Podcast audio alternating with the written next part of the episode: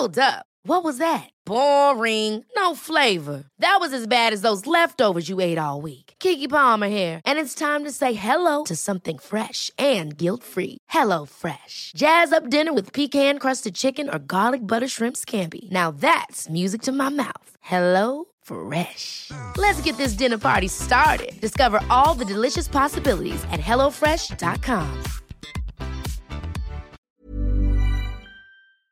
Greetings, everyone. This is the housekeeping section. As you know, this podcast is an existing member of the Agora Podcast Network. Please note, this episode was edited by me and not by Andrew, which should be obvious fairly shortly. We also have a new patron uh, this month, and as such, uh, I will be assigning him a new uh, band name. Our new patron this month will be known in all the annals of NME and other related publications as Robert Georgia, lead singer to the Tacos of Pensiveness. Thank you very much to Robert Georgia.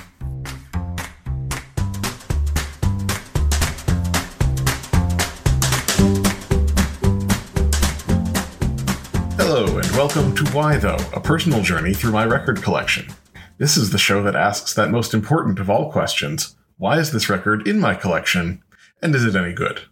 My name is Benjamin Jacobs, the confused owner of the records and host of the show. This is episode 13 Action Figure Party. The astute amongst you will note that the title of this episode is different from what I said it was going to be at the end of my last episode. Well, I'm going through a bit of a rough patch right now, so Oedipus Rex is going to have to wait. To be a bit more clear, after a summer packed with inadequate childcare that we barely endured, my house flooded, meaning that Di and I are now living in a one bedroom, one bed hotel apartment with our very high maintenance seven year old autistic daughter as our roommate, all while fighting with the insurance company and trying to manage a reconstruction project. Oh, and working a full time job. I had made a deal with myself when I started Why Though that this would not take any of my bandwidth from Wittenberg to Westphalia. The episodes of Why Though are so much more easy to produce that I worried that I would just gradually fade off of Wittenberg to Westphalia and put all my energy into Why Though. So I decided to only let myself do a Why Though after I finished a Wittenberg to Westphalia. But under the circumstances, I think I'm going to cut myself a little slack.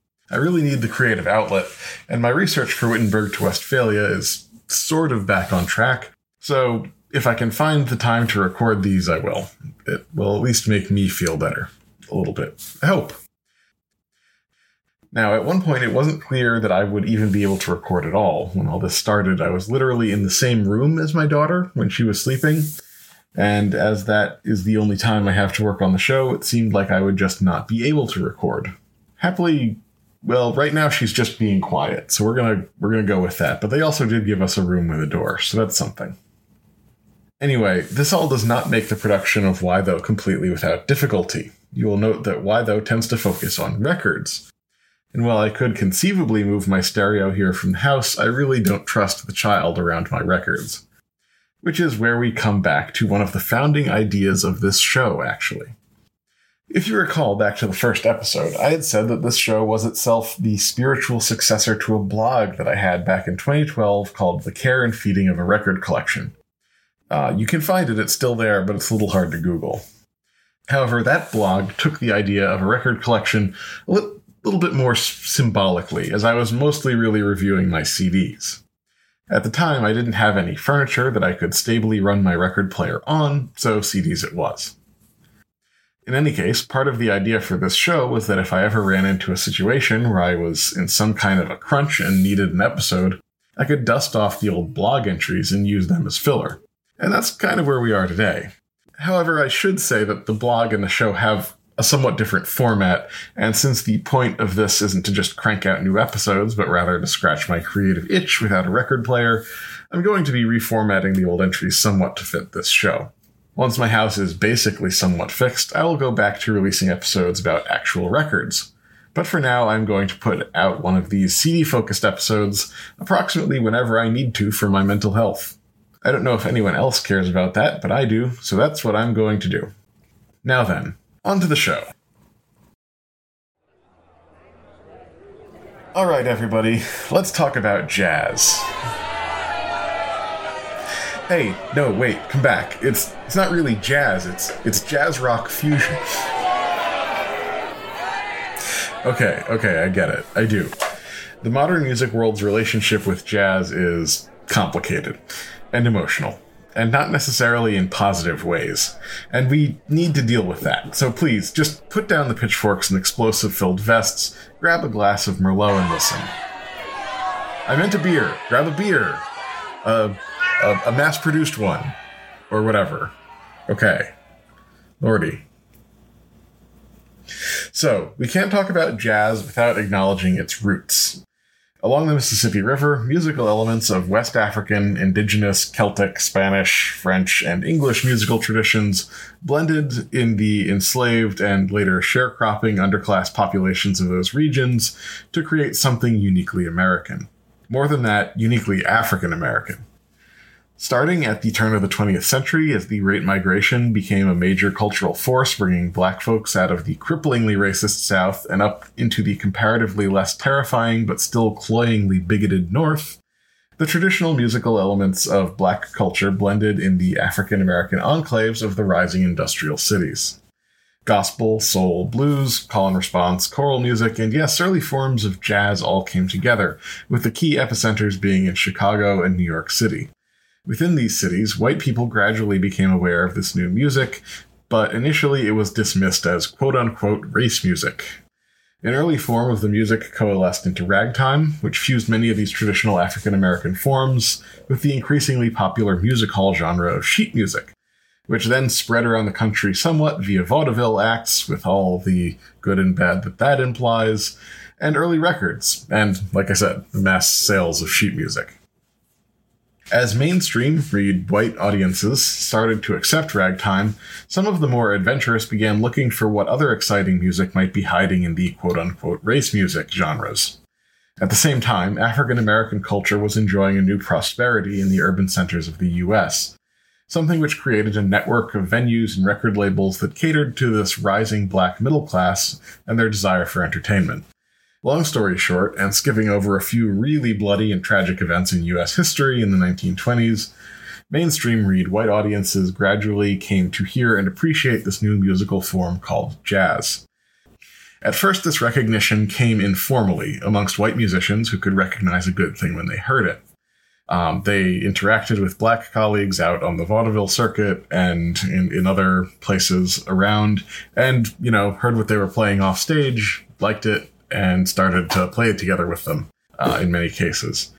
Some of them uh, then brought that music to uh, wider and wider white audiences, first amongst other musicians and then further out.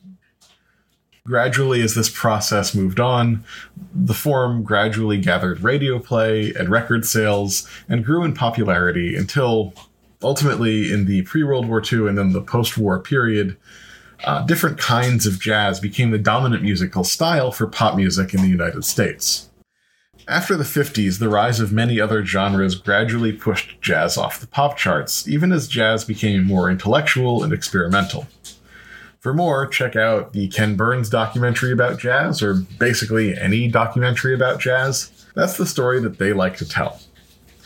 This episode, however, is not about that kind of jazz because this familiar narrative does not explain the emotional reaction in musical circles to the idea of jazz today that we started this episode with. One might suggest that there's an element of racism, and while that's always a good go to in US society, and while I'm often willing to accept those lines of reasoning for many things, I'm going to go out on a limb here and say that it's almost certainly not the primary issue here. At least not this one time race has something to do with the story, of course, the wider story, but the fact is that jazz isn't what it used to be. Back in the old days of jazz, it was produced by and for the black community. But as it gained cultural acceptance, white musicians started producing jazz. Indeed, a big part of the eventual acceptance of jazz into the mainstream was the existence of all white jazz acts that were less scary to mainstream read white audiences. These artists also produced versions of jazz that were tailored to the tastes of those audiences by blending it with music they already listened to. This is a story not unique to jazz. There is a push and pull for any musical genre that arises in a subculture. On the one hand, musicians produce music to be heard, and gatekeeping on who is allowed to produce a kind of music is usually unhelpful and regressive. On the other hand, jazz is not the mu- only musical form to essentially be stolen from its creators. The pioneers of jazz largely died in poverty without mainstream recognition, while the white musicians who so enthusiastically championed the style, whatever their motives, often ended up with comfortable careers and popular acceptance for their vision. Some of these white musicians and producers were engaged in outright theft. I might suggest a majority were just enthusiastic about a shared love for the musical form, and maybe their heart was in the right place, but honestly, the outcome is the same. Those who did most to create the music were not rewarded, and much of what was called jazz changed to meet the tastes and preferences of mainstream read white audiences. I have no answer to what the right thing to do is about this problem. I'm just saying that it is, in the same way that Duncan, my cat, is sitting with his butt in my face, and in the same way that my house is not habitable. This is just reality, whether we like it or not. Now, I'm not saying that no black people make jazz today. That would be absolutely ridiculous. Black musicians remain important in the genre, and in many ways, the genre is a black genre, whatever that means. But black culture as a whole, I think it's fair to say, has moved on from jazz to other genres that spoke more to the lived black experience of their time and place ultimately culminating most recently in rap and hip hop, though we should of course give mention to Motown, blues, R&B, soul, funk, and probably others that this white boy has not explored enough to give proper credit to. The point is, however, that jazz has been left in an interesting position. In the year of our Lord 2022, jazz is no longer really relevant to the black community as a whole, nor is it getting any kind of chart success in the mainstream.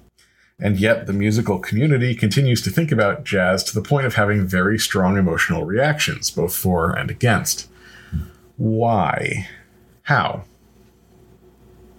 The following is my poorly researched addendum to the traditional story arc of jazz. During that post war period, where jazz was declining in popularity but increasing in complexity, a certain substrata of the population retained interest in this kind of jazz. Many were old jazz fans who just followed the genre where it went, but there was an increasingly large group of young intellectuals who had a particular interest in jazz, often college kids who liked it specifically because it was unique and weird and not popular. I sympathize. These were the first hipsters. Quite literally, this is where that word comes from. And as this demographic aged, many of the aging hipsters have retained their commitment at some level to jazz.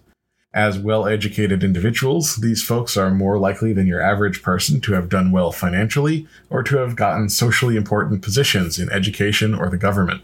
In other words, they had socio-economic power that went beyond their numbers. Some of that power was used to shape and repeat narratives, such as the one presented in Ken Burns' documentary about jazz, and some of it was used to put jazz into the educational system, such that students with a talent for music are often taught jazz and how to play jazz and how to listen to jazz and things like that. So I'm not saying that everyone who likes jazz is a boomer. People from other age groups do listen to jazz. Um, and I'm not saying that poor people don't listen to jazz. They do, of course. Rather, I'm suggesting that this subpopulation of, at least initially, boomers were able to put forward jazz as a product of high culture which in turn influenced a lot of other well educated, socioeconomically important people to also like jazz. As such, jazz gained socioeconomic power and prestige that was divorced from its raw popularity. I would suggest that younger and poorer people do listen to jazz in lesser numbers as a percentage, though of course I don't have any poll data on hand to prove it. In any case, as I've said, the point is that aging hipsters had a lot of socioeconomic power and buying power that went beyond their numbers, and this power has had a major ability to influence the kinds of narratives pushed in the press and in terms of the sales of record companies. Now, the narrative pushed by these aging middle class intellectuals shifted over time from this is quality fun music that you just don't get, man, because you're old, to now jazz is the greatest American music. It is genuinely high art which is more relatable than classical music, but also somehow underappreciated by the Philistines on the street and requires protection and saving by us intellectuals lest it die out. Essentially, jazz is something important that you should be listening to because it's so sophisticated. To the credit of the jazz guys, their push to keep jazz relevant has not relied on massive government subsidies of musical institutions, the way classical music does. Rather, the raw economic power of rich baby boomers and their acolytes has kept the market afloat, at least for most of recent history. In the 90s, when I came of age musically, record stores tended to have a few musical sections. You might have pop and rock separated, you might not. Hip hop and rap were a section, classical music was a section, world music was a section, probably, and then there was jazz. And so, even if no one you knew talked about listening to jazz, there it was, a huge section of the store. Someone was buying it. As the urban decay of the post war period waned, the economic impact of jazz guys could be seen in the landscape. Inner city areas began to gentrify, driving up rents and insurance premiums. Live music venues that had fostered young talent by letting them play for the regulars saw their profit margins slip. Many just closed, but liquor licenses being at something of a premium, most tried to go upscale, creating a more rarefied environment to allow them to charge more for drinks. And so it was in the 1990s that we saw inner city areas filled with jazz clubs, despite the fact that the radio was full of grunge, hip hop, ska, and punk. On the one hand, I'm glad music venues survived in some way, and it's not like I think that turning 40 means you're not allowed to go out and have fun anymore, or that your taste in music isn't valid. As someone who will cross this threshold rather soon myself, the idea of a club where I can enjoy a nice quiet drink on a comfortable seat while enjoying live music is not unappealing. On the other hand, the specificity of the genres involved closed off the ability of more genuinely popular music to reproduce itself. Where now are the dive bars and rockers, the dollar beer selling? Where is the all age shows and the 18 plus and the no drink minimum? Where are the bands battling and the poetry nights opening? Where the billiard halls with foul bathrooms and single stage light working? They have passed like a punk rock solo, like a bad frozen burrito. The clubs have become discos. The discos become piano bars and wine bars and jazz clubs and restaurants. Who shall teach the new bands how to work a room or give kids a place to hang out away from their parents? Uh, all of which is to say that the rise of jazz as a upper middle class musical safe space in inner city areas created a somewhat parochial dead end for music resources. High end jazz clubs do not offer a way for young musical talent to be fostered other than young jazz talent.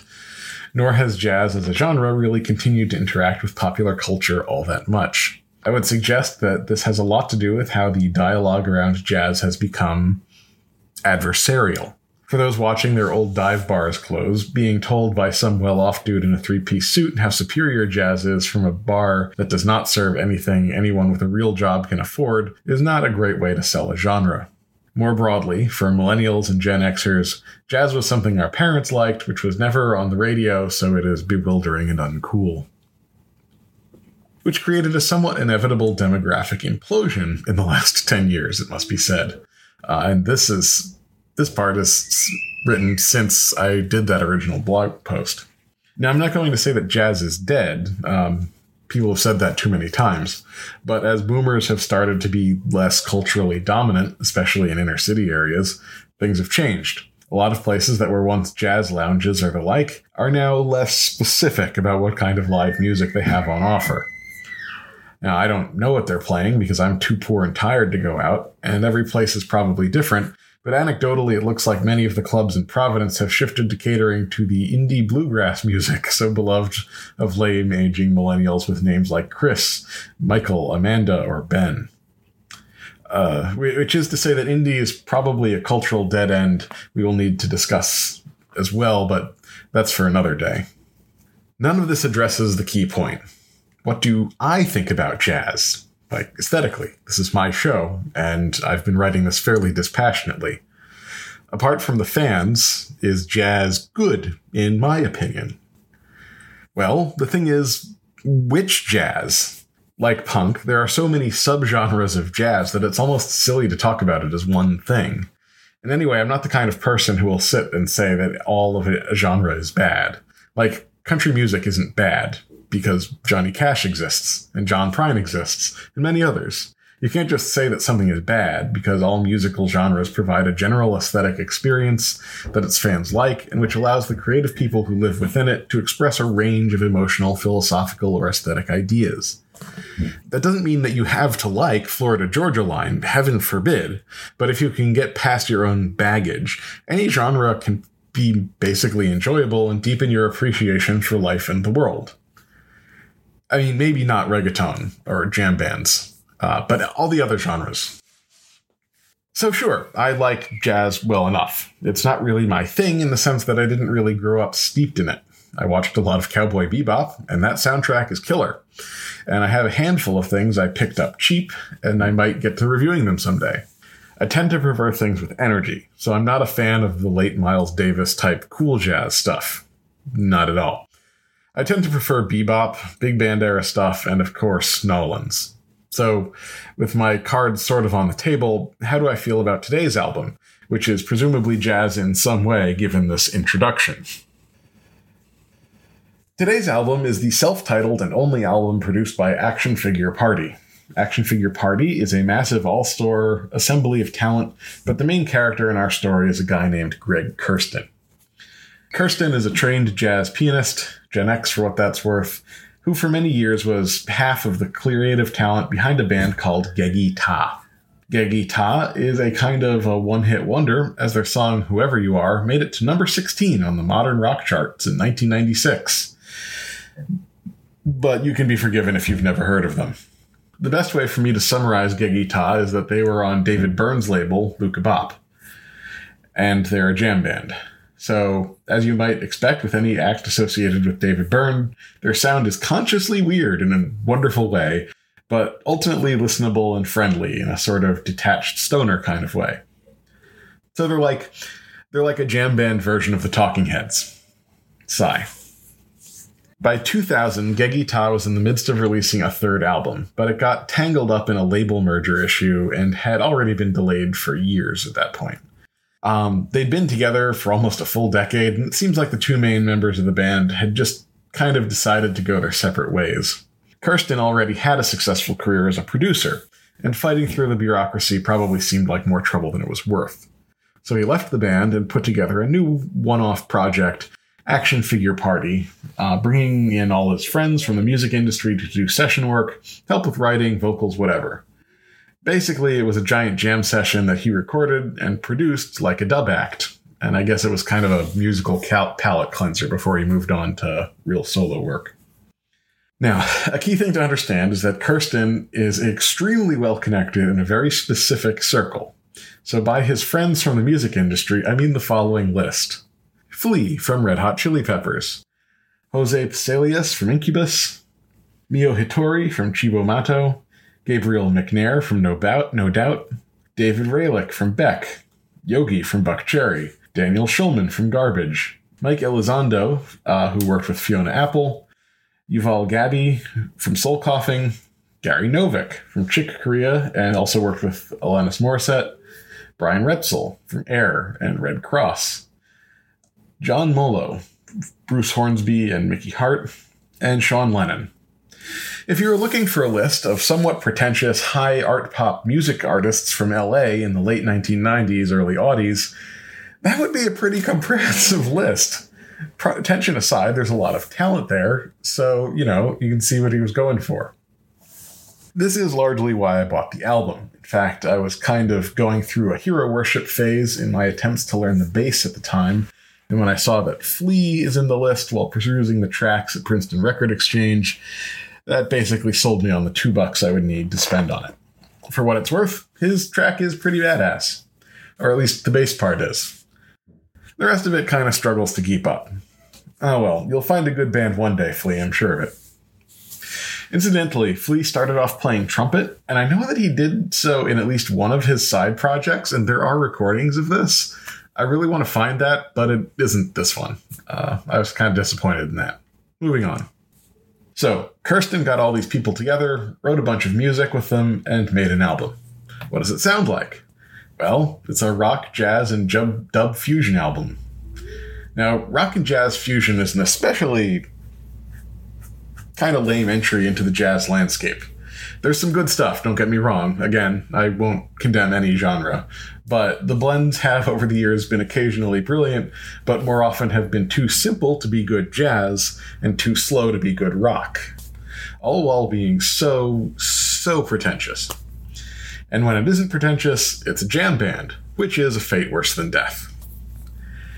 Action Figure Party, like Geggy Tah, is definitely pretentious, albeit in a fun Beck kind of way that I find easy to forgive. More dangerously, they also both walk along the edge of the gaping maw that is the jam band precipice.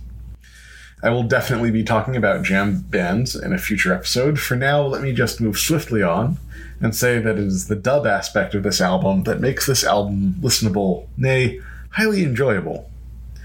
Sean Lennon manned the turntables on this album, and I have to say, he I think he did an amazing job, and he's just generally very talented. So me saying so on my stupid uh, podcast is probably not telling him anything he doesn't know. When combined with the work of Kurstin as producer, the final effect is as if they took the recordings from the studio and handed off to a member of the Avalanches for the final cut.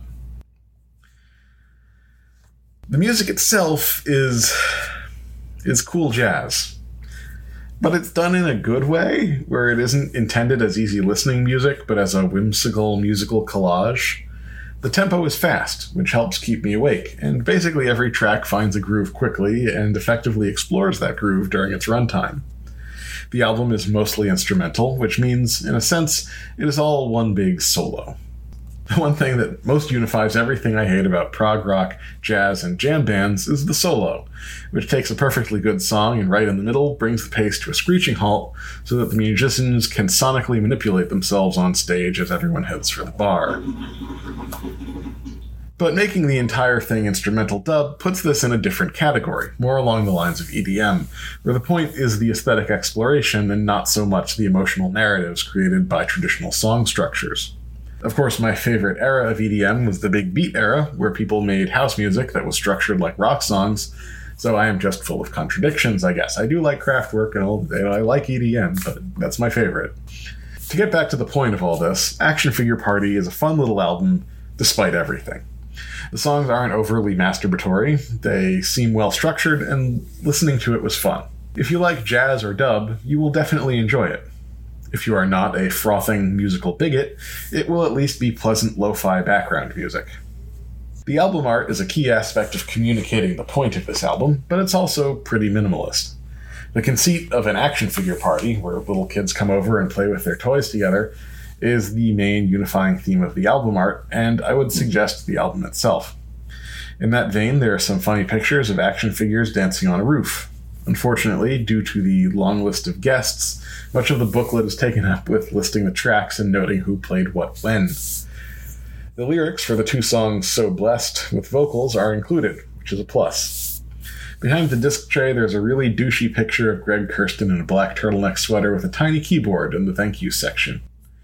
It includes thanking Bud for believing in this vision, which cements the fact that I hate the word vision in anyone who uses it, except for ophthalmologists and urban planners, but only when they flinch and feel bad about it at least internally. Anyway, I would recommend this album if you find it somewhere, but it's probably not worth seeking out unless you're a jazz fan or you think you might be a jazz fan or you happen to really like early aughts hipster musicians from LA. If you are a jazz fan, I would say this is a pretty exciting take on the genre. For the rest of us, I would note that much modern jazz has the emotional depth of a damp cloth, and this isn't really any different. But if you're just looking for a fun aesthetic experience, this is definitely that. I really enjoyed my first listen, nigh on these 10 year ago, and while my second pass has been more critical, revisiting it for this episode has been fun. The music is really happy and left me in a good mood, which is more than I can say for the blind rage that jam bands leave me with. Anyway, tune in next time as I review a jam band. So, that's the episode. I think the original blog entry was like a page, and this is seven pages, so I would say that this version is a bit more intense. As usual, links in the show notes to any referenced music. I'm hoping that by the time this is out, we will be well on our way to having the house rebuilt, but I think I do want to do at least one more of these throwback episodes given that hilarious sign off from the original blog. So, next time I will be listening to Alan and the Alligators. Again, link in the show notes. Until then, be well I hope that you all find the answers you seek in your record collections.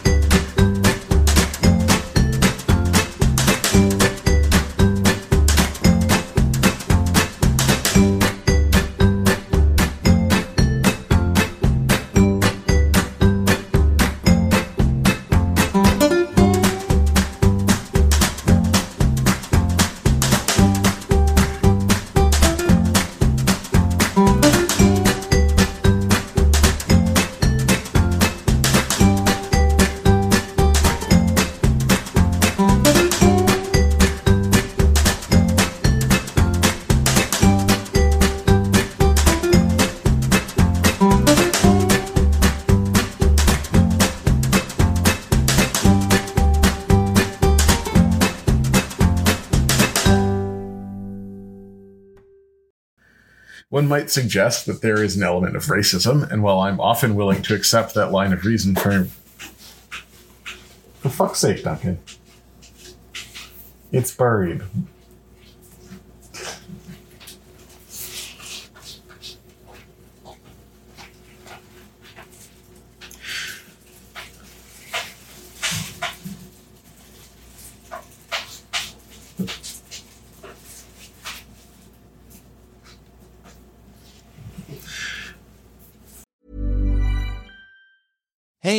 Danny Pellegrino from Everything Iconic. Ready to upgrade your style game without blowing your budget? Check out Quince. They've got all the good stuff shirts and polos, activewear, and fine leather goods, all at 50 to 80% less than other high end brands. And the best part? They're all about safe, ethical, and responsible manufacturing. Get that luxury vibe without the luxury price tag. Hit up quince.com slash upgrade for free shipping and 365 day returns on your next order. That's quince.com slash upgrade.